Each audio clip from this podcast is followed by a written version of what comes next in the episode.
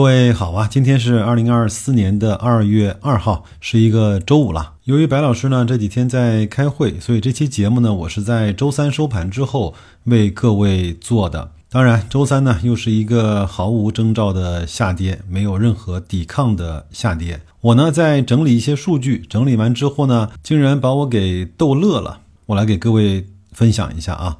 二零二三年上证指数下跌了百分之三点七，二零二四年的一月份上证指数下跌了百分之六点二七，深成指二零二三年下跌了百分之十三，二零二四年的一月份下跌了百分之十三，创业板整个去年下跌了百分之十九，二零二四年的一月份下跌了百分之十六，科创五零去年一年下跌了百分之十一，今年的一月份下跌了百分之十九。沪深三百，二零二三年全年下跌百分之十一，二零二四年的一月份竟然下跌了百分之六点二九，而且我在报的这一些指数都是连续三年在下跌。如果二零二四年再下跌，有可能就是连续第四年下跌了。我记得我在一次直播里啊，跟大家讲过，当年的大盘指数跌破一千点，跌到九九八的时候啊，营业部里面的很多投资者啊，居然。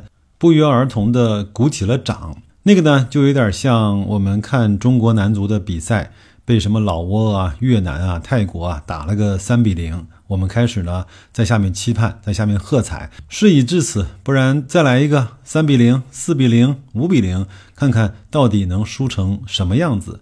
现在的股市呢，也有点这个味道。另外呢，一月份还有一个数字呢，跟大家分享一下。一月份呢，一共有二十一个交易日，各位知道吗？在整个一月份里面，当天股市下跌的家数少于三千家的只有六个，超过四千家的有一二三四五六七七天，真的是给我直接整不会了。我们的估值表几乎已经失去了指导的作用。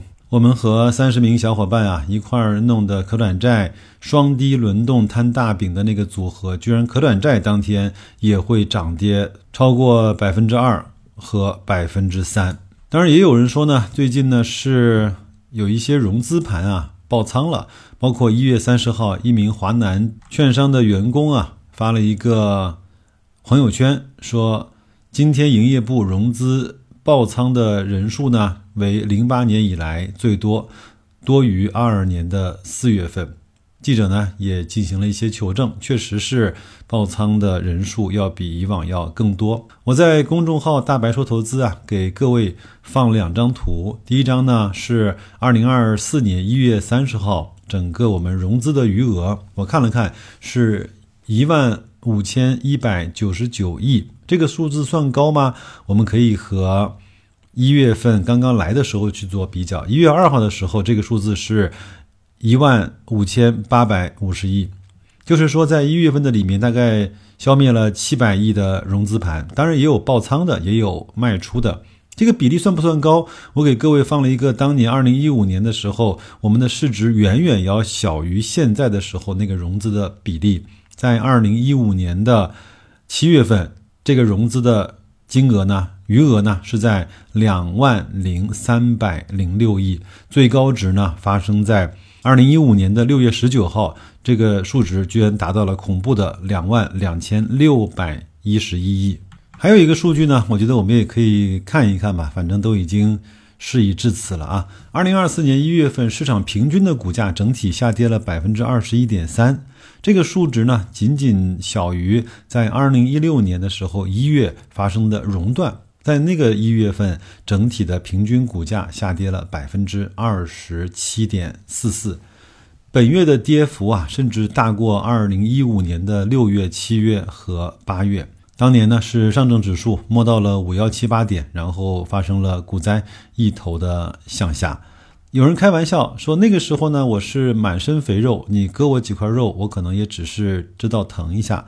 而这次的下跌，却是在没有什么肉的情况下，我又被刮骨疗了一次毒。当然，市场呢还没有失去最后的理智啊。这几天啊，包括格力电器在内的业绩报的还不错的这样的公司呢，股价还是相对的比较坚挺。其实从长期来看，只要业绩能够有保障，股价呢长期总是向右上角慢慢的爬升的。而在市场上去追逐热点的那些人啊，可能要扒开几层的白骨，才能够找到当年自己的尸首吧。最后啊，说一个白老师自己的感受，虽然我不知道到底什么时候这样的暗黑的。日子呢能够结束，但是我知道从常理来说，这样的日子不会一直的持续下去。找到自己业绩的锚，找到自己对一些指数啊估值的锚，找到自己分配现金和持仓比例的方法，找到自己在这种底部的震荡中啊可以去获得微小的网格收益的行动方案吧。在今年呢，我不会每个月给各位展示网格交易的收入了，但是我今天。大概算了一下，在一月份，无论是手动还是条件单，一共大概收获了两万块左右的收益。我觉得在这样的。有大幅度波动的时间是比较适合我们这样的投资方式的。你如果愿意和这样的一群人用这样的有趣且靠谱的方式打理你的资产的时候，你也可以在公众号“大白说投资”底部对话框输入“社群”，加入我们这个有趣的集体吧。那就这样吧，因为年底呢真的是太忙了。这期节目呢有可能是我在兔年的最后一次录音。闲暇之余呢，我会在我们的社群跟大家聊聊天，说说。最近的那些见闻吧，那就这样吧。无论怎么样，周五呢好好工作，周末还是要好好休息。我们安安稳稳的度过中国人在春节之前最忙碌的这一小段时光。那就这样吧，再见各位。